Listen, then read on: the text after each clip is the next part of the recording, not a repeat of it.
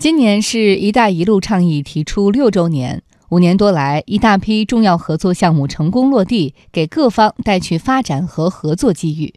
在近日举行的一带一路国际合作典型项目研讨会上，参与者热议，“一带一路”项目始终坚持共商共建共享的黄金法则，实现各方共赢。我们来听央广记者童亚涛的报道。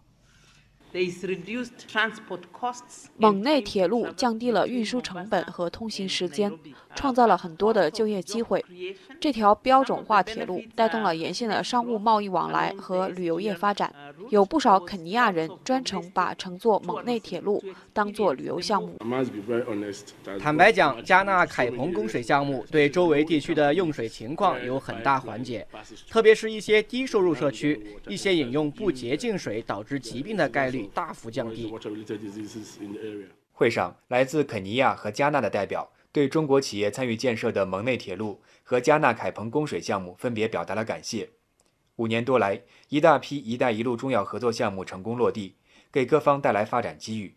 共赢、双赢成为研讨会上最常出现的关键词。中国对外工程承包商会会长房秋晨说。共商共建共享理念得到国际社会的普遍认可。二零一八年呢，我们商会的会员企业在境外新签合同额两千四百一十八亿美元。那么“一带一路”呢，占了我们全球份额的百分之五十二。一批有利于促进东道国经济社会发展的大型项目顺利启动，改善了沿线国家基础设施的水平，实实在在地推动了当地经济和社会的发展。共商共建共享的理念得到了国际社会的普遍认可和支持。无论是规划合作蓝图，还是实施的具体项目，共商原则贯穿“一带一路”项目始终。中国交建海外事业部副总经理梁青山介绍，蒙内铁路在建设前期，为了保障野生动物迁徙不受影响。建设者与当地的动物保护部门经过合作调研后，专门设置了野生动物穿越铁路线通道，保障所有类型的野生动物都可以自由通过。在实施过程中，项目严格环保标准，高度呃关注野生动物保护。铁路全线设置呃十四处大型野生动物通道，多处桥梁和涵洞，保障了动物的自由迁徙，